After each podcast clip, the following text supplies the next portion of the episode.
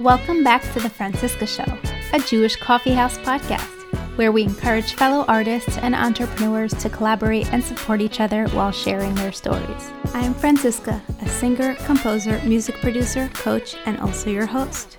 Welcome to the show, everyone. Today we have with us Jarmila Gorna from London. This is so exciting. Welcome to the show. Jarmila is a singer, songwriter, music producer, teacher, author. Did I miss anything? I suppose I do associate myself with playing the piano. Pianist, I know I forgot one. Welcome to the show, Jarmila. It's so nice to have you finally. Thank you very much for your um, lovely invitation. And yes, I'm so happy to be here. And Great, share. absolutely. I'd love that. So let's just dive right in and tell us a little bit about, or a lot about, your background and how you got started in the arts. What was your education like? And then we'll transition later into all the hats you wear at at this time today? I suppose I could consider myself one of those um, more privileged souls who came to this world into the family of. My mother used to be a professional opera singer, and my father, although he worked as an electric engineer and a lecturer at the polytechnics. He actually had a perfect pitch and he was also quite skilled in music. He used to harmonize beautifully in our family gatherings. And plus on both sides of the family we had all these uncles and cousins and um, and aunties and great aunties who were actually very gifted very often also professional musicians. So i guess i should say baruch hashem I was born into such a family because I do believe that um, it is important to have the right start in life, formative years. And personally, I was sort of almost brought up in the, we call them side pockets in the country where I was born, in Poland. We call them pockets. Well, it's a, a literal translation from English. At the stage of the Grand Opera House in Lodz in Poland, where she used to work as an opera singer. So, as a little girl, I would be placed in those, you know, those side entrances at the stage and observing the whole world of the opera and ballet and the orchestra. I do believe that it must have had some rather major influence on me. Plus, the fact that she actually used to work until about four hours or five, six hours before my birth on stage of the Opera House. So I imagine that even in the prenatal embryonic stage, I was already influenced by all the multi layered harmonies of the choir and the orchestra and everything that comes with the energy of being on stage. Absolutely. I believe in that a lot. I'm into Beethoven and Mozart onto the belly ever since the ears start developing and the hearing. Tell me more about your education. Did you start playing piano at a very young age? I would imagine the best way of describing it is to say that I kind of breathed music like oxygen because it was all around us and all around me, all around our family. And uh, at a very early stage, as soon as I could reach the piano, as a four or five year old, I would, you know, mummy would accommodate me and obviously set it all up for me that I could start experimenting. And it resulted in uh, making up my first compositions at the age of five, and she was writing it all down for me, I remember. Um, and then she subsequently sent me, they both sent me to, uh, my parents, I mean, of oh, blessed memory, uh, sent me to a music school. We used to have, uh, and we still do, over there in Poland where I no longer live, specialist music schools where you could be professionally educated from an early age so again, I was very privileged, and thank God for Hashem, I was sent to such a school uh, from the age of seven. And then it continued for six years in the primary school of music and another six, the secondary school of music. And eventually that was followed by the Academy of Music for another four years, where I got my Masters of Art degree. And that's in a nutshell how my uh, rather classical music education went, except for the college time, because I was actually on a jazz and popular music faculty. So I would be um, if you can at all educate people in jazz, uh, that was the intention of that uh, educational system at the Academy of Music, uh, the Jazz and Popular Music faculty. but Franciska, I must say that this is not enough. I mean, it's not enough to expose a, a child or a young person to just Mozart, Beethoven, as you've mentioned, Bach, Chopin, Brahms, which were all my favorite composers. But again, back to the family, I had such a vast sort of influences from all over, from all sorts of directions. My father, for example, had a great love for jazz and swing, and so we would not just listen, you know, to Bach, Beethoven at home, but uh, swing orchestras and jazz. And my much older sister uh, was all into rock when I was uh, growing up. So she would listen to Carlos Santana, Pink Floyd, and then eventually I would also uh, branch off to different. Uh, world and folk and ethnic um, music styles i guess i've always been searching so and i keep on searching so uh, that is a continuous journey I'm on. it is very, very difficult, a very tricky task. Tell us how you transitioned into. I know you had your professional and classical education, but how did you transition into adult life with music? How did that look like for you? Obviously, your mother being in the music industry, so that looked like something you can do as a career is that something that was you always knew you're going to do and what was it like for you choosing your career path well I do recall you asked whether it was a conscious or informed decision, or whether to become a professional, legitimized musician. Well, it's never been a question really for me. I mean, as I said, this was my oxygen. I maybe as a little girl, or then later on a teenager or a young adult, I wasn't really able to put my finger on it exactly what it is in music that I'd like to do. But we were not specifying it or concretizing it, but it was just an obvious thing that this is, without giving it a shape or form, the world I'd like to be in. I, I think without thinking, even without you know what I mean? It's like an unconscious or or super conscious, perhaps, uh, conviction. It's that feeling that you're almost I don't want to sound uh, quirky or pretentious, but it's a sort of feeling that you're on a mission. You this is where you belong. There's never been any questioning. So that uh, I that I totally relate to speculate and and sort of think of what makes a better career. Is it to be an accountant or to be but for some of us who uh, feel there is a calling for us to serve that way it's never been a conscious intellectual rational decision making process. It just happened magically happened. So then what was the trajectory? What's the plan? To become a teacher a professor a performer I just, just tried to explain that there wasn't much speculating that's gone into it.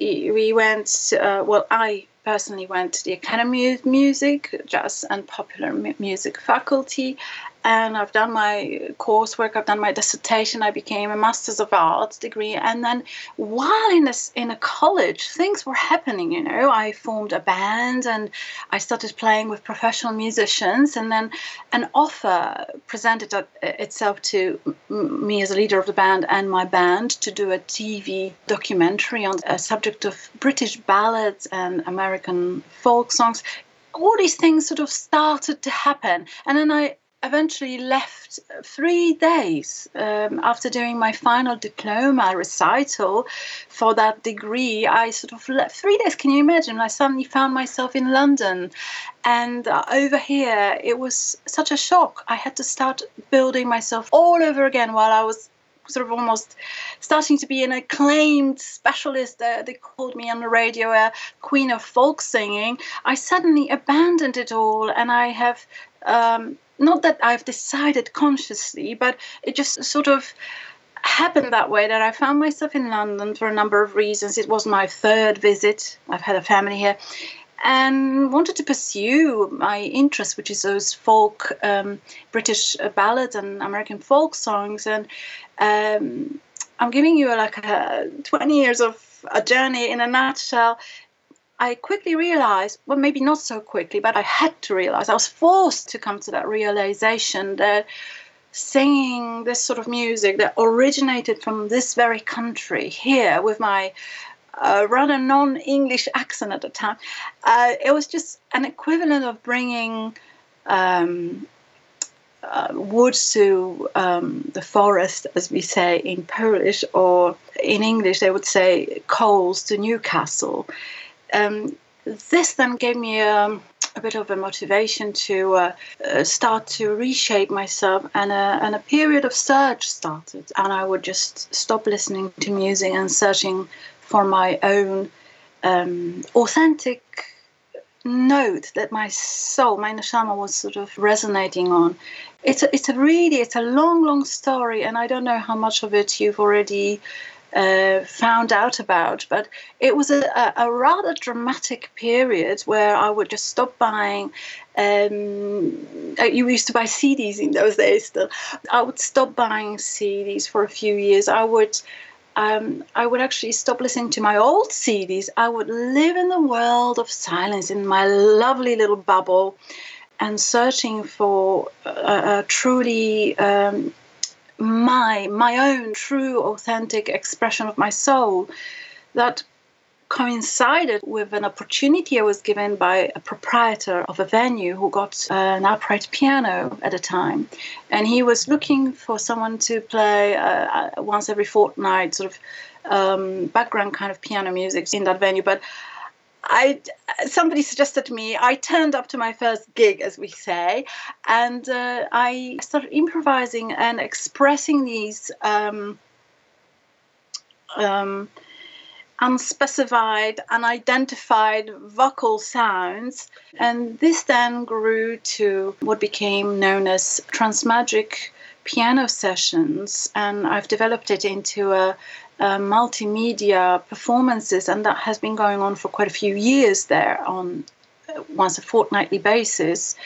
And while I was living in a world of silence, as I said, at the same time, I had that output to test all these um, experimental ideas and thoughts or um, the expressions of my inner depth, my inner shama, to actually test it in a real sort of stage like performance setting, searching for that something that I was searching for. And eventually, it was a very ascetic, almost an ascetic uh, lifestyle. And um, I, I'm not sure if a lot of people can identify themselves with it because it is something very intimate and private. And uh, how many people do you know who just stop listening to music for uh, five six years and just want to know what want to hear what's what's there? It actually makes a lot of sense. I, I know in the concept of yoga and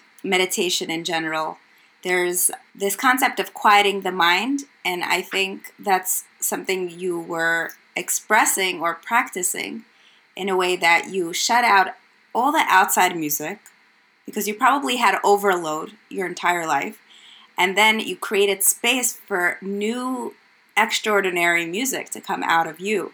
I mean, improvising sessions that were just every fourth night, that sounds like a lot of creativity to be exploding out of a person. And in a way, it makes sense. You have to shut it all out for it to come out to create space for the new. So I I love that. Yeah. I'm so happy that you can resonate with me and actually empathize. A lot of the time, people comment that, oh, it must be so miserable to live in the world of silence. And, and I say, well, contrary to that, this is the time when I've discovered that it's not silent up here at all or, or in here. It's not at all silent. It's just that it's uh, it's very noisy. It's full of ideas. It's even more it's more there are more ideas than that there have ever been but they are mine.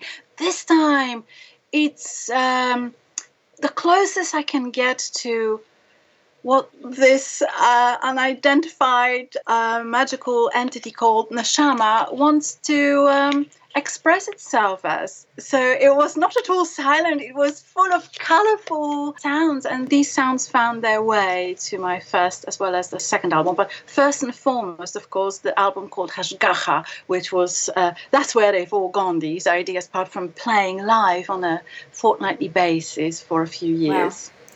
So this is fascinating, and I know you developed the Gorna method. I'd love to expand on that more. Can you please tell us and everyone who's listening about your teaching method that you've developed? The Gorna method is um, a method of teaching music which I have um, developed first of all created as well as developed over the years of teaching here in uh, Stamford Hill. I don't know if anyone out there knows what Stamford Hill stands for in the world of Jewish religious um, circles. I would say uh, we could describe this district as predominantly Hasidic. And so most of my clients are girls, young girls, teenage girls, seminary girls, as well as adult ladies. I have a couple of boys, little boys, under the age of bar mitzvah.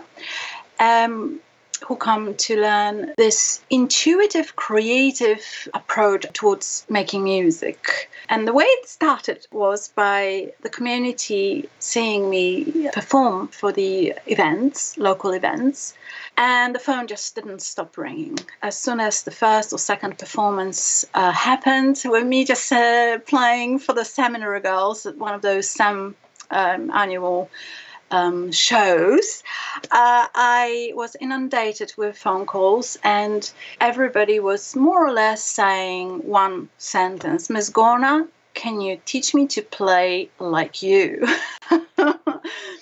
and I had no idea how to teach it because I have taught myself. You see, I was classically trained, and in the, uh, the Academy of Music, they tried to uh, educate me in um, singing jazz standards. As I said before, there's such a little provision I'd like to make. If you can actually educate anyone in this amazing style called jazz, but um, these sort of uh, piano styles that I was using uh, to accompany the girls, um, nobody really taught this to me.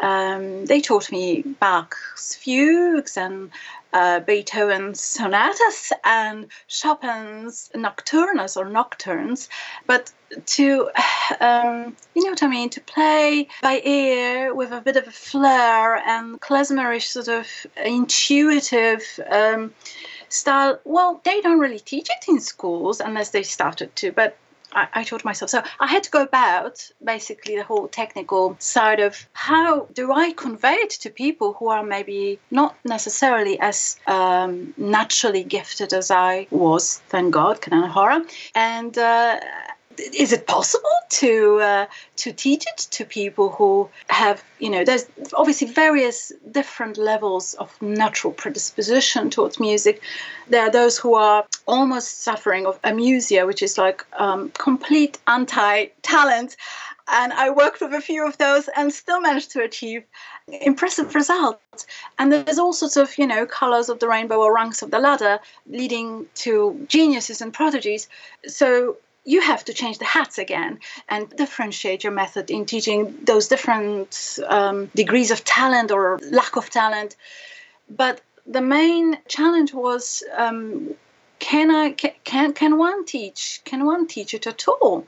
And with every next student, I would say that these girls really taught me how to become that Gorna method inventor and uh, tutor and uh, it's producing marvelous Kanina Harbor Hashem. Uh, it's very uncomfortable to have to say that about myself, but uh, yes, I, the method itself uh, produces amazing results, and I would say that over, uh, I would imagine, 20 years of me living in Stamford Hill and working with these girls and ladies, um, the map, the musical map of Stamford Hill, has been uh, transformed. They're very capable these days, my my girls, within the period of three to five years under my guidance. Even the very little, the, the, the ones who were, who were not gifted uh, so much, managed to achieve semi-professional competence and then take over by you know playing for shows themselves writing their own chord charts embellishing these melodies and chord charts with beautiful creative piano arrangements harmonizing suggesting to the choir girls different um, parts different harmonies and it's uh, blossoming and flourishing um, Baruch Hashem, I'm very proud. It's amazing. So I know you also produce music and you put out your own music, and I'm sure you still perform a lot. Do you perform a lot?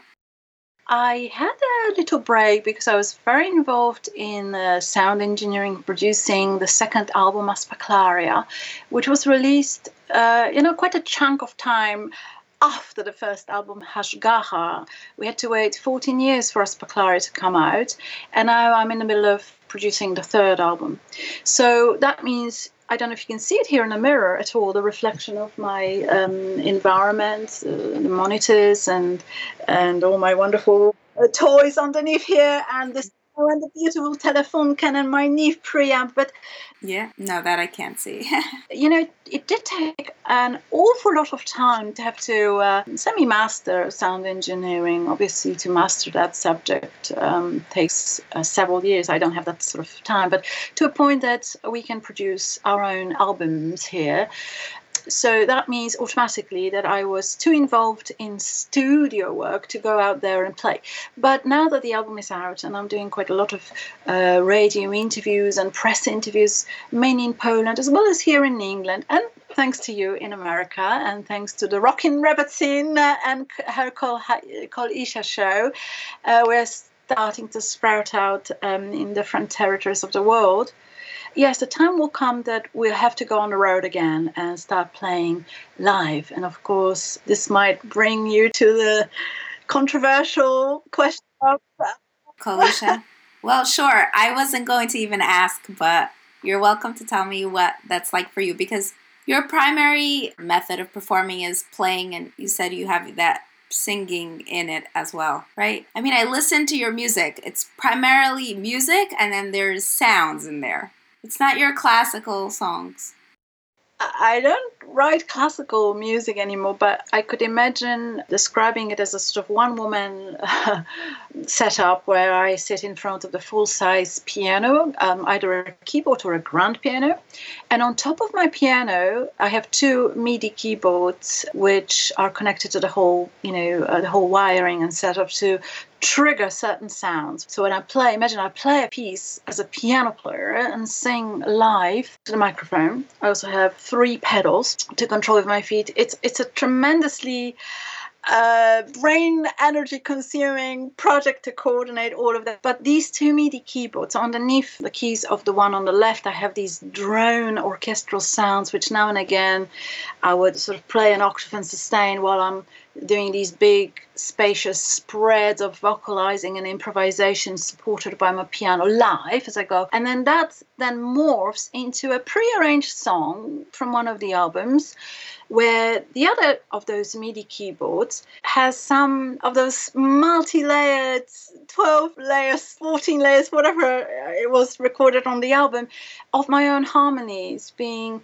triggered by pressing uh, one of the keys on that other MIDI keyboard. And so then I sort of play and sing to the voices that I trigger with this MIDI keyboard. Um, and um, it's quite a, a, symphonic orchestral sound. I also have a, a, double bass player with me, sometimes a guitarist, sometimes a trumpet player. So, yes, and they are men.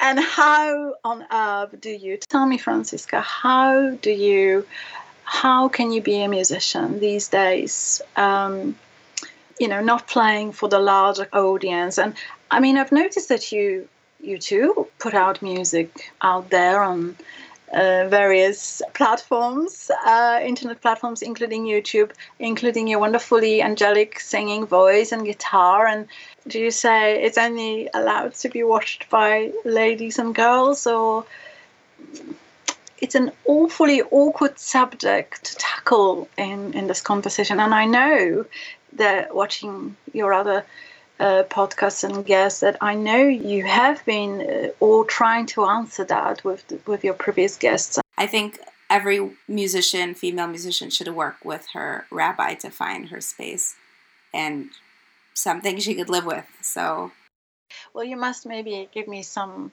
telephone numbers and contact details. Those rabbis who taka understand the position of a professional female musician and the demands especially of the social media these days and all sorts of other outlets out there that put that kind of pressure on us. And you could see that, um, and probably from my previous recordings, even though I put out um, video clips and not just uh, my live performances, but also actually video clips to my songs, um, it's always very um, very tznius, as tznius as I can be. And certainly the, the dress code there's no compromise here at all. In fact, I would like to be that kind of an ambassador for women out there, Jewish, non Jewish, women in general, to appreciate that if you look attractive and tznius at the same time, you you will automatically um, cause another uh, side of the, the gender to um, see primarily your depth and your soul rather than focusing on the bodily attractiveness, to put it mildly. Right. Well, looking at you, you look marvelous with your whole setup, and you look like an artist. it's a delight to be looking at you right now.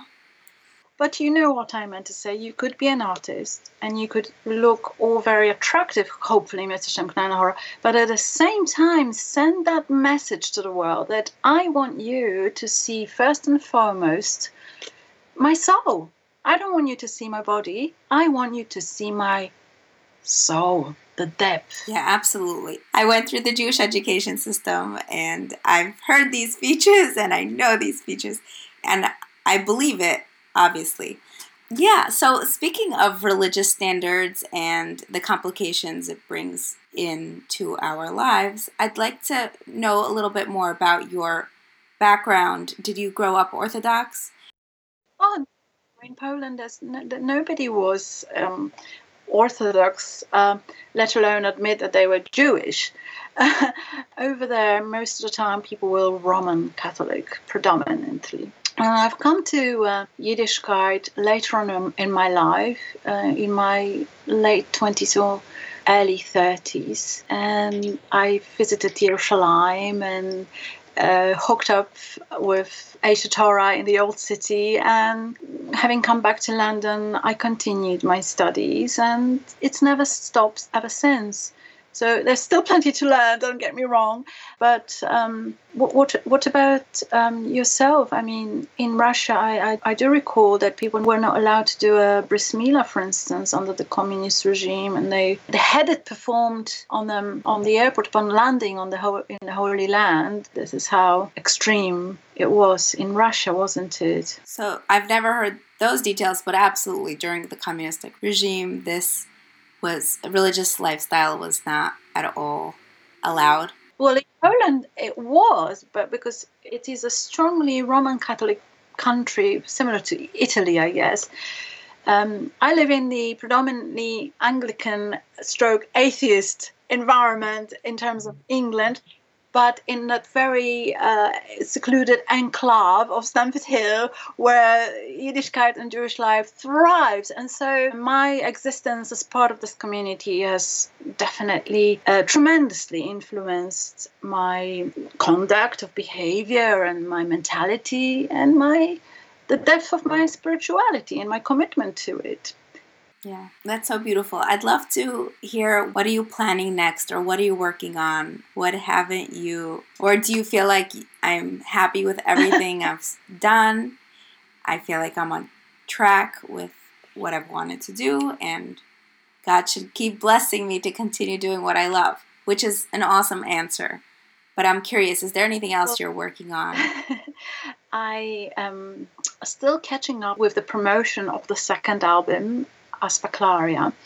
because it was released in what we call a new music industry. Uh, while Hashgacha was still released 14 years prior to that, Hashgacha was released in what some people refer to as the old music industry.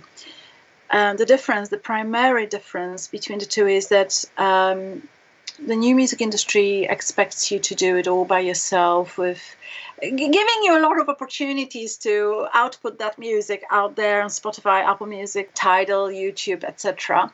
But at the same time, it's sort of expected of you to become your own everything, right? Your own manageress, agent, um, of course, sound engineer and producer. That that is all part of my joy, and I'm kind of in my element, creating and recording and being very independent in that respect. But then to have to promote it all and give it to the world, not just put it on a shelf. Oh, Aspaklaria has been released. Do what you want with it. No, you have to be actively. Uh, it's an everyday challenge. You have to do all your social media. You have to post all these you know, right? Everybody knows. You all know, you out there, my lovely listeners. Uh, we all know what we're talking about. And I find that personally so much pressure.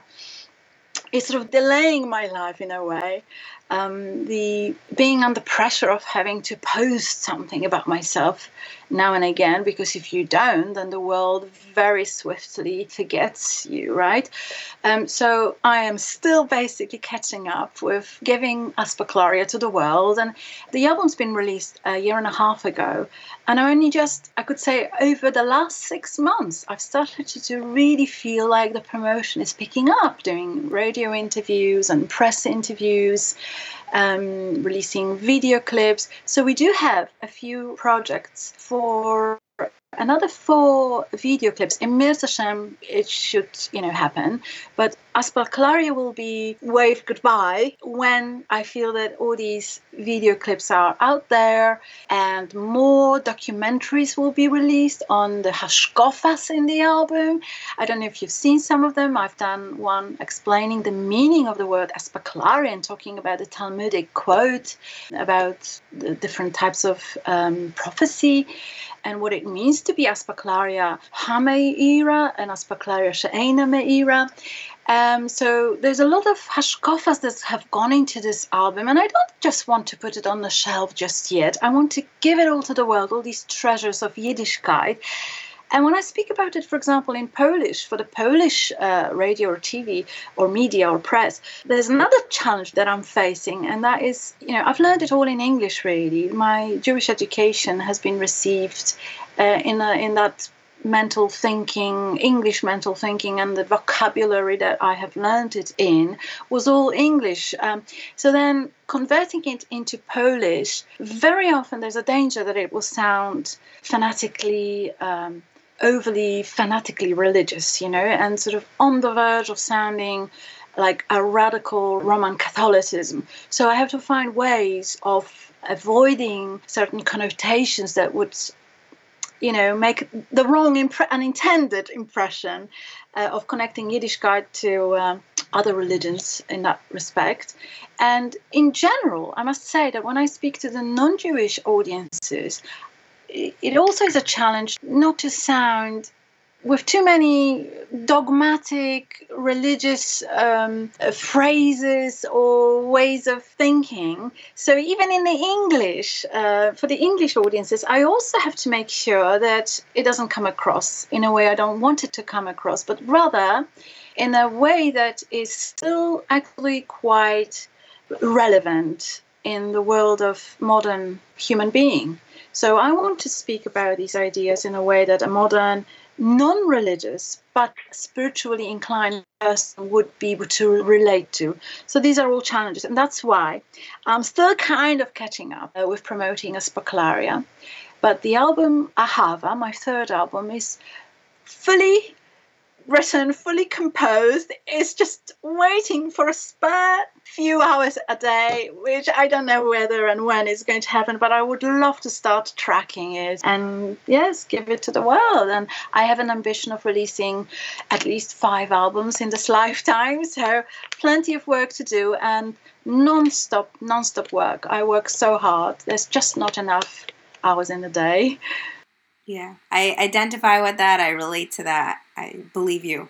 Thank you so much, Jarmila, for coming onto the show and sharing your your journey with us. It's fascinating. It's so different. It's educational. It's very inspiring. And I think our listeners would agree with me here. Well, thank you, Franciska, um, for giving me that opportunity and the platform to be self indulgent in speak about me, myself, and I. I'm very appreciative, very grateful. And let me just return the compliment. I think that you're doing an amazingly big chunk of work out there yourself and a great contribution to religious world jewish religious world and specifically jewish women jewish religious and non-religious or semi-religious anything between but the jewish women who want to express their souls in an artistic creative way considering all the restrictions of the halacha. So Thank you very much. I think we are all pioneering, all your guests and yourself,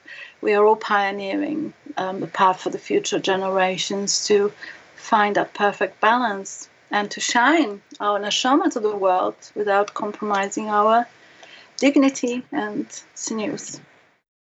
Thank you. Thank you so much. And thanks again for staying here until the very end. If you are listening on iTunes, make sure to subscribe and leave us a five star review.